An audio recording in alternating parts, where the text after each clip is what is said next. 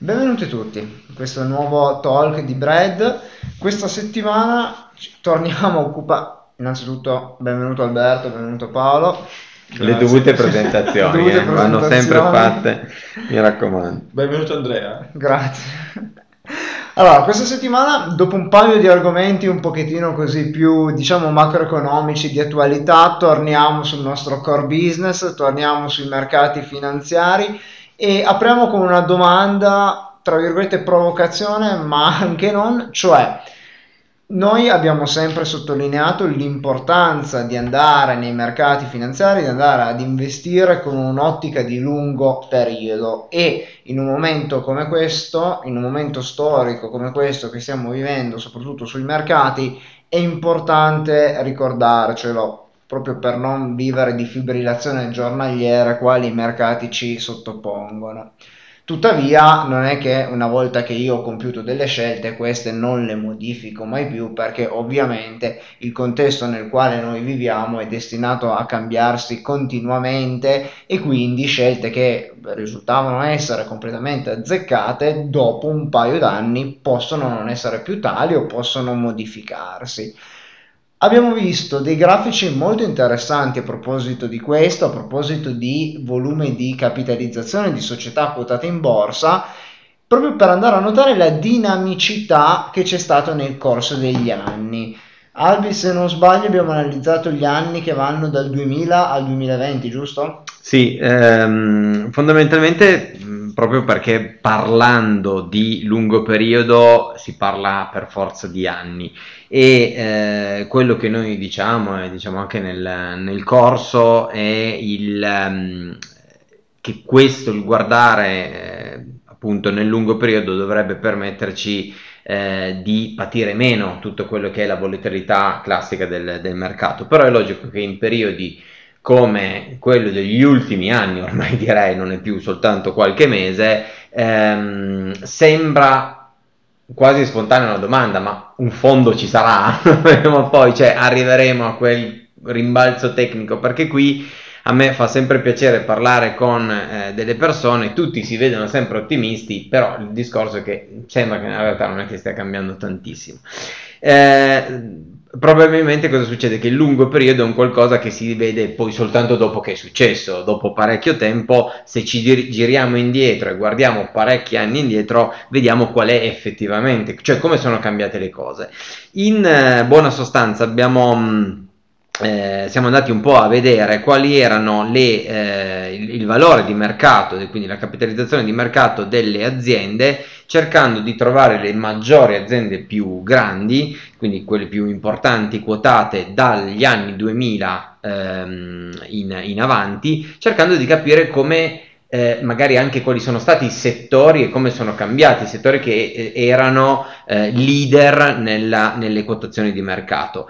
Bene, eh, la classifica, nel, dico alcuni nomi, la classifica degli anni 2000, quindi primo gennaio degli anni, dell'anno 2000, eh, aveva come leader incontrastato con una valutazione di mercato di 605 miliardi Microsoft, ok? Quindi logicamente diamo un attimino uno scenario, Microsoft veniva fuori da 15 anni di sviluppo di una leadership sacrosanta all'interno di un, di un settore che direi eh, nella realtà esiste ancora tuttora e aveva eh, trovato il vertice del, della capitalizzazione di mercato tra tutte le società quotate, seguita poi da società come General Electric, da Cisco, Walmart, Intel, Nokia, Pfizer e eh, Deutsche Telekom. Queste erano all'incirca quelle, le più importanti società che si trovavano nella, nella classifica delle prime 10. Io direi di fare un, un, balzo in avanti di una decina d'anni, quindi superiamo già addirittura quello che è stato poi la eh, crisi del 2008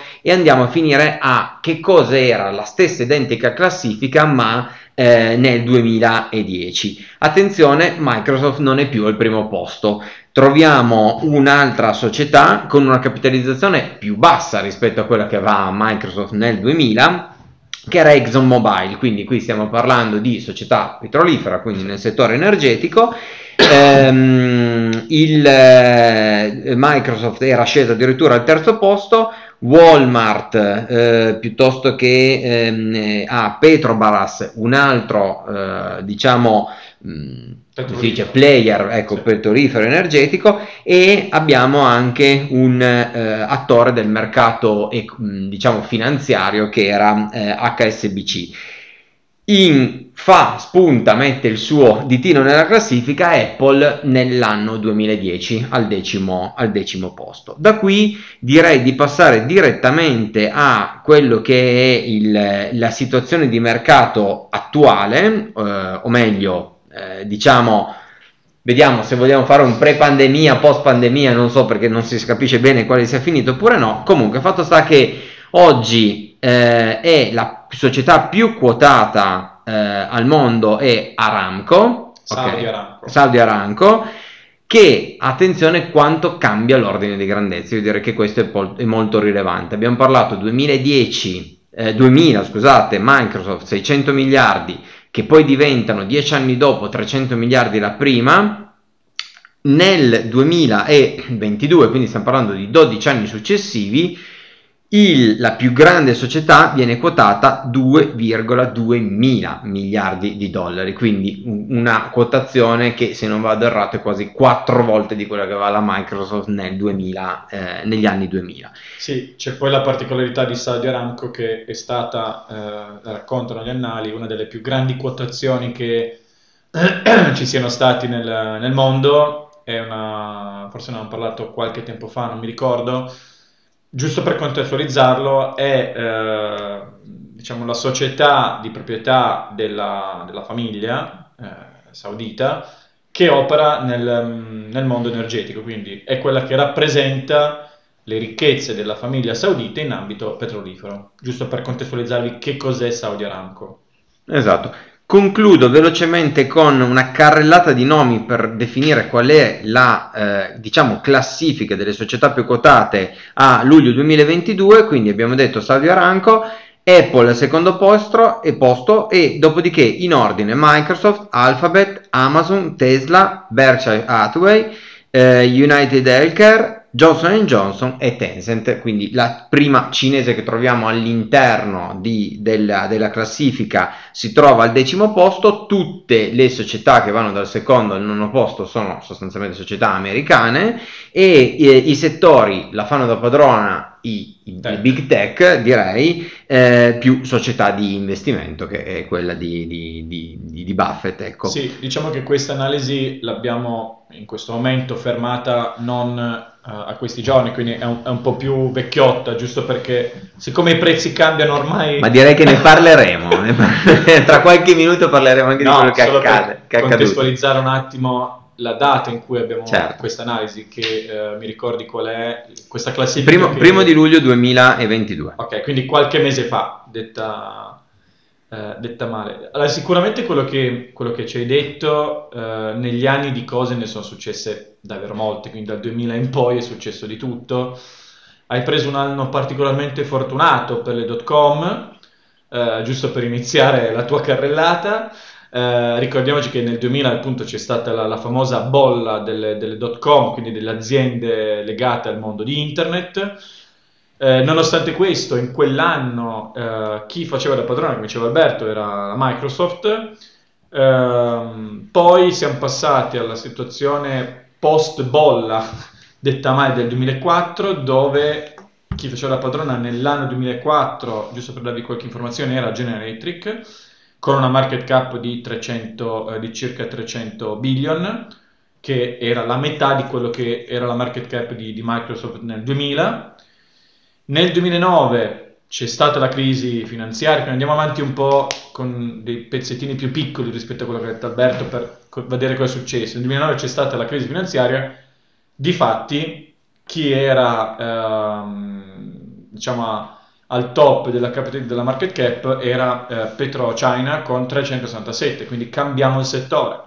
Quindi siamo passati dalle tech o .com a il General Electric quindi settore completamente diverso, a PetroChina, quindi di nuovo dove no, ehm, sei, in questa principale lista sei mh, aziende non americane erano uh, in questa, nelle top. Poi c'è stata la, diciamo, la situazione 2014 in cui il dollaro è schizzato ai famosi 100 dollari al barile, cosa che oggi ci fa un baffo eh, per quello che è successo in questi mesi, dove con 100 dollari al barile chi la faceva da padrone? In questo caso era Apple con 560 billion, ma nel 2022 dove eh, diciamo è l'era, sono gli anni delle big tech che post pandemia stanno ormai, stavano ormai esplodendo, eh, chi la fa da padrona, come diceva Alberto prima, era la Saudi Aramco, quindi ehm, circa l'80%, cioè le, le prime 5 società, l'80% in una big tech, questo stiamo parlando di quest'estate. Esatto. Cosa è successo dopo? dopo è molto l'estate? interessante andare a notare appunto eh, le maggiori società in termini di capitalizzazione contestualizzate per le crisi che si sta per le crisi o comunque per i particolari eh, io contesti... crisi nel senso che erano crisi a tutti gli effetti hanno più hanno meno ma eh... compreso anche il periodo del covid dove tutti ricordiamo alcune tipologie di società particolari che, eh, che vantaggio ne hanno, ne hanno avuto. Per arrivare poi agli ultimi giorni stavamo dicendo agli ultimi mesi dove eh, siamo in preda a questa inflazione che non riusciamo a fermare in nessun, in nessun modo e le conseguenti pol- eh, decisioni delle banche centrali di innalzamento dei tassi per cercare di porre un attimo un, un freno. E qua veniamo allora ai giorni nostri alla domanda che, che vi faccio. Eh, Adesso è un paio di mesi che le banche centrali, soprattutto più in America, la Fed e più avanti che, che, in Europa, hanno iniziato ad alzare i tassi di interesse per cercare di generare un rallentamento del, dell'economia e placare così l'inflazione con l'aumento del costo della, della vita. Ma in questi giorni stanno uscendo, in questi giorni, nelle scorse settimane, stanno uscendo le trimestrali del terzo trimestre del 2022 allora, come sta andando? E secondo, scusate la risatina. come sta andando? Sì, dipende, però ecco, una, esatto. la risposta è sempre dipende. dipende. È molto è politica, però non si sbaglia mai. Come sta andando inteso di eh, come, stanno, come, stanno, andando i risultati del terzo trimestre delle varie aziende? Come sono andati? Come sono andati, esatto. E Qual è stata la reazione sui mercati alla pubblicazione di questi dati? Io lascerei ad Alberto le belle notizie, quindi... allora, anche oggi devo dare dei dati, ho capito, va benissimo, grazie per, per questa cosa. Anche qui, prima direi un po' di com'è il 2022, perché è giusto parlare di queste trimestrali, però è altrettanto vero che siamo all'interno di un'annualità e uh, un anno 2022 che ehm, posso dirvi che nella media lo Standard Poor's sta volgendo verso un netta discesa generale, eh, di, quindi di indice, che quindi è un aspetto molto importante perché pensare che un intero indice si stia muovendo di un meno 20% se non anche di più perché eh, soprattutto le ultime trimestrali dal punto di vista e qua precisiamo molto bene dal punto di vista degli andamenti dei valori di mercato delle azioni non degli andamenti dei risultati ottenuti dalle aziende perché ad oggi in situazioni come queste bisogna fare un distinguo parecchio rilevante ok quindi eh, se un intero indice si sta muovendo addirittura con un ehm, meno ampio, al, al, più ampio di meno 20 rispetto a inizio anno, eh, vuol dire che c'è una c'è un effetto, io prima ne, ne stavamo parlando eh, prim, prima di iniziare questo, questo, talk, quasi che io definirei come un effetto gregge, cioè qui c'è un po' di eh, pazzia generale dove si esce a prescindere, dove qualunque notizia che si prende, si vede, si cerca di valutare sempre magari se, se è negativa più di quello che è negativo, se è positivo non è troppo positivo come quello che pensavo, quindi fondamentalmente c'è pessimismo all'interno dei mercati. Eh, ci troviamo anche, prima di ripeto, di, di andare altri, ad, ad avere altri, ehm, diciamo, altre informazioni più specifiche. Ehm, il contesto nel quale questi numeri sono venuti fuori è anche un contesto che derivava da eh, non voglio dire la parola drogato perché mi sembra un po' esagerato, però un contesto di Pompato. mercato pompato, ecco, di liquidità, basti vedere, eh, anche qui Paolo prima ehm, ci faceva vedere un, un grafico di quanto è aumentato la propensione del risparmio mensile da parte delle famiglie americane che casualmente, casualmente nei primi mesi della pandemia quando lo- ci sono stati eh, quelle politiche di, ehm, diciamo, di, di- di- di- Beh, avevano un nome si dice? specifico, cioè le chiamavano helicopter money, quindi non è che stiamo dicendo di... Esatto, di elar- elargire le risorse finanziarie alla Erano le popolazione. operazioni di segno completamente opposto a quelle che fanno oggi le banche Ecco. centrali. Oggi cercano di stringere i cordoni della borsa il più possibile, allora cercano di allargarli il più Ricordiamo che possibile. sono passati due anni e, poco, e qualche mese, ecco, quindi lì c'era comunque i mercati finanziari venivano e, e subivano un'immissione di liquidità parecchio rilevante, adesso non solo non c'è più quella continua emissione come c'era in quel periodo, ma eh, in più al- in un momento di ipo- ipotesi anche solo di crisi, di ehm, diciamo eh, perdita del potere di acquisto per dovuta anche all'inflazione, è logico che l'investitore, che è anche però consumatore, tenderà più a ridurre oppure cancellare addirittura la parte degli investimenti, quindi manca un apporto che sicuramente è considerevole ed è importante. Ehm, Sì, diciamo che siamo tornati, eh, siamo tornati, per quanto riguarda gli Stati Uniti, sono tornati a un risparmio, giusto per darvi un numero, di quasi il 5% rispetto al reddito, quindi quanto gli americani mettono da parte ogni mese è pari a circa il 5%, che se confrontato ai numeri italiani è un importo veramente basso, se non in un contesto inflattivo di un certo tipo. Questi, questi numeri hanno avuto dei picchi, come diciamo prima, eh, a marzo-aprile eh, 2020, che erano quasi mh, sei volte tanto quello Esatto. che è, una media, quindi siamo tornati a livelli molto più bassi con in realtà un segno quasi preoccupante perché questi livelli del 5% al di sotto del 5% non si vedevano dal 2008.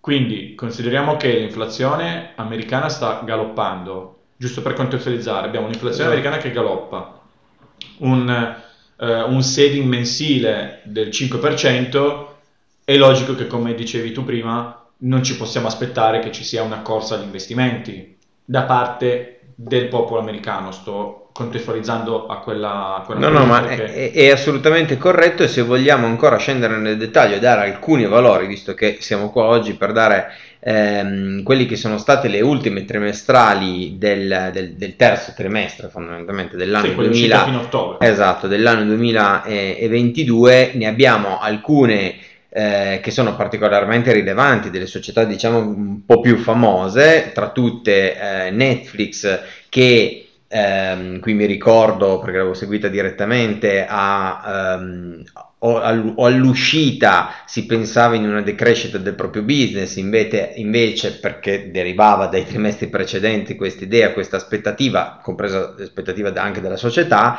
invece hanno aggiunto utenti, hanno ottenuto degli utili migliori delle attese e la, diciamo in questo caso il mercato ha risposto bene con un più 14%. Ci sono state casistiche completamente differenti, vediamo ad esempio Meta che ha fatto un meno 17%, dove sì ha perso rispetto a quello che erano le attese, quindi attenzione che quando parlo di perdere non è che Meta ha perso dei soldi, cioè ha fatto utili meno rispetto a quello alle attese anche se qui c'è una casistica particolare eh, del proprio business dove è ormai ehm, stato messo in croce il, il CFO perché ha- sta spendendo e sta assorbendo parecchia liquidità in quella che è la costruzione di questa eh, diciamo nuovo business chiamato metaverso o comunque basato sul metaverso Sì, sono... Spezzo una lancia che non è una scelta del CFO, cioè nel senso, Certo, non, è- che il. CFO si è svegliato. CFO è quello che caccia i soldi il soldo No. esclusivamente per quello Notavo altri dati interessanti che abbiamo qui, no?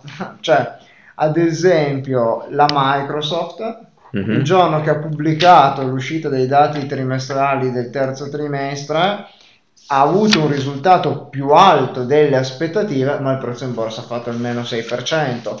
Oppure ce n'era anche un altro. Beh, Apple uguale. c'era anche la Tesla, la Tesla ha avuto un risultato migliore delle aspettative anche in questo caso del 9,2% e il titolo ha perso il 5% quel giorno. Oppure Spotify al contrario ha avuto un risultato peggiore delle aspettative e il titolo ha fatto più 5. Sì, poi senza andare a leggervi tutte le trimestrali che sono uscite perché ne, sono uscite veramente tante a, ad ottobre e ne continuano a uscire ogni, ogni mese quasi, quindi eh, eviterei di andare no no certo. nel... no questo era per far vedere cioè era per riflettere un attimino sul fatto che in questo momento particolare come stavamo dicendo ehm, ovviamente qui stiamo sempre parlando su eh, risultato conseguito su aspettative e pur avendo dati incoraggianti che in teoria dovrebbero essere tali per gli operatori del mercato, in realtà a volte hanno reagito di segno opposto perché magari il giorno che è uscito il trimestrale è successo un evento macroeconomico che ha fatto precipitare tutto e portare giù anche quel titolo nonostante la, la trimestrale. Questo forse è quello che noi chiamiamo l'ottica di breve periodo, se uno si fermasse a, a leggere i dati come abbiamo letto noi stasera, cioè uscita trimestrale prezzo di quel giorno. Assolutamente sì, se posso Paolo prima di darti la parola magari ti lascio anche concludere già direttamente la, la, il talk di, di, di oggi è eh, un dato che ho trovato su quanto è cambiato nello stesso arco temporale più o meno che abbiamo considerato prima il rapporto price earning, no? quindi il price earning ratio dello Standard Poor's, quindi una media di tutto quello che è lo Standard Poor's 500, quindi fondamentalmente tutte le società più importanti le abbiamo messe dentro, le abbiamo considerate ed è secondo me fa veramente riflettere. Nel 2010 il rapporto prezzo-utili, che naturalmente è dato, diamo una definizione, cioè quanto l'investitore è disposto a, pagare gli utili che produce ehm, il, la società, quindi quante volte è disposto a pagarlo, eh, nel 2010 era 19 questo rapporto, che poi nel 2015, quindi 5 anni più avanti, è diventato 23 che cin- quasi 5 anni più avanti ho preso il dato al 31-12-19 non a caso, semplicemente perché era l'ultimo vero trimestre ante eh, pandemia, era ancora 23. Questo vuole anche dire, a mio avviso, che era una valutazione che ah, tralascio che sia giusta, corretta, esagerata o non esagerata, però vuol dire che gli utili sono cresciuti insieme, perché tutte le società, come abbiamo visto prima, le capitalizzazioni di mercato dal 2010 al 2020 sono cambiate molto ok? Quindi vuol dire che gli utili hanno seguito questa crescita e questa valutazione, se no il rapporto sarebbe stato diverso. Diciamo che era un indicatore che si prendeva comunemente di un circa 20 è un qualcosa che può andare bene. Eh, bravissimo, cioè, non è bravissimo. un discorso di giusto, poteva andare bene. Nei corsi solitamente ti potevano dire in questa maniera, non esatto. si capiva bene perché, ma questo ci stava. Nel 2020, 31-12, ok, quindi siamo in piena pandemia, questo indicatore raggiunge 40. Ok, quindi un anno dopo praticamente fa il per 2. Siamo al 30 di giugno 2022, questo indicatore torna a 19,6. Quindi è praticamente lo stesso valore che avevamo nel 2010. La domanda a questo punto eh, sorge spontanea, cioè premesso che non esistono indicatori utilizzabili come media del pollo, perché sappiamo benissimo Bravissimo, che giusto. le medie del pollo non vanno bene nella vita reale, cioè io due polli, tu non ne hai, abbiamo una media di uno, Mm, però... eh, Tu vivi e io muoio. Esatto. Però se, tor- se a- adesso siamo in situazioni in cui diciamo di profonda crisi del mercato azionario, logico confrontata con il 2020, ma rispetto a quello che è la storia del mercato azionario siamo in sostanziale mediana, detta male, no? certo, certo. Quindi, ehm, ritornando al tema del lungo periodo, eh, è logico che non bisogna farsi condizionare da quello che è l'andamento dei prezzi attuali. Eh, ricordiamoci il tema della strategia che parliamo nei corsi, quindi bisogna approcciare gli investimenti con un certo tipo di ragionamento fatto a priori. Poi non, non farei una diretta su questo adesso, non farei un, diciamo, un talk adesso. È logico che non possiamo aspettarci che nel lungo periodo le stesse società che vediamo oggi saranno piazzate nello stesso modo tra dieci anni, perché magari la market cap cambierà completamente, so- le società possono fallire o possono diventare molto piccole o molto più grandi. Quindi secondo noi, secondo me, poi ditemi voi se la pensate diversa e poi chiudiamo, io devo scegliere oggi una società o un settore in cui investire, sia in funzione del prezzo che ha oggi, ma in funzione di quello che secondo me sono le potenzialità che la società svilupperà nel lungo periodo e che il settore svilupperà nel lungo periodo tenuto in conto tutto quello che eh, può succedere nel mondo e quello che secondo me è succeduto nel mondo in funzione dell'analisi macro e dei megatrend che abbiamo detto.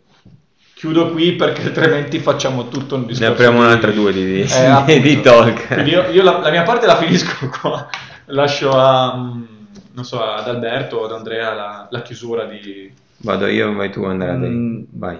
Vai, vai pure a te. Vado alle grazie. Ok, allora, poi, allora poi a te l'onere di chiudere, vedi tu. Ok, questo... No, no, facciamo okay. allora no, Lo facciamo che, perché Alberto ha sempre ah, la via okay, principale per le aperture e le chiusure. No, condivido quello che in pieno quello che ha detto Paolo e che quindi eh, il lungo periodo l'analisi deve essere un'analisi ampia che quindi coinvolge anche tutte quelle variabili e quegli aspetti macroeconomici e collaterali di cui abbiamo parlato in tanti altri talk qui e quindi anche grandezze macroeconomiche e quant'altro. E mm, quando si effettua una scelta bisogna comunque poi andare ad analizzarla in modo critico nei periodi successivi. Questo non vuol dire il giorno dopo, non vuol dire una settimana dopo, non vuol dire un mese dopo. Ma faccio, faccio un esempio, se io facevo una scelta a dicembre del 2019, forse è giusto che io a novembre del 2022 mi chiedo se quella scelta e le variabili che mi hanno portato a compiere quella scelta oggi ci siano ancora tutte o sono cambiate.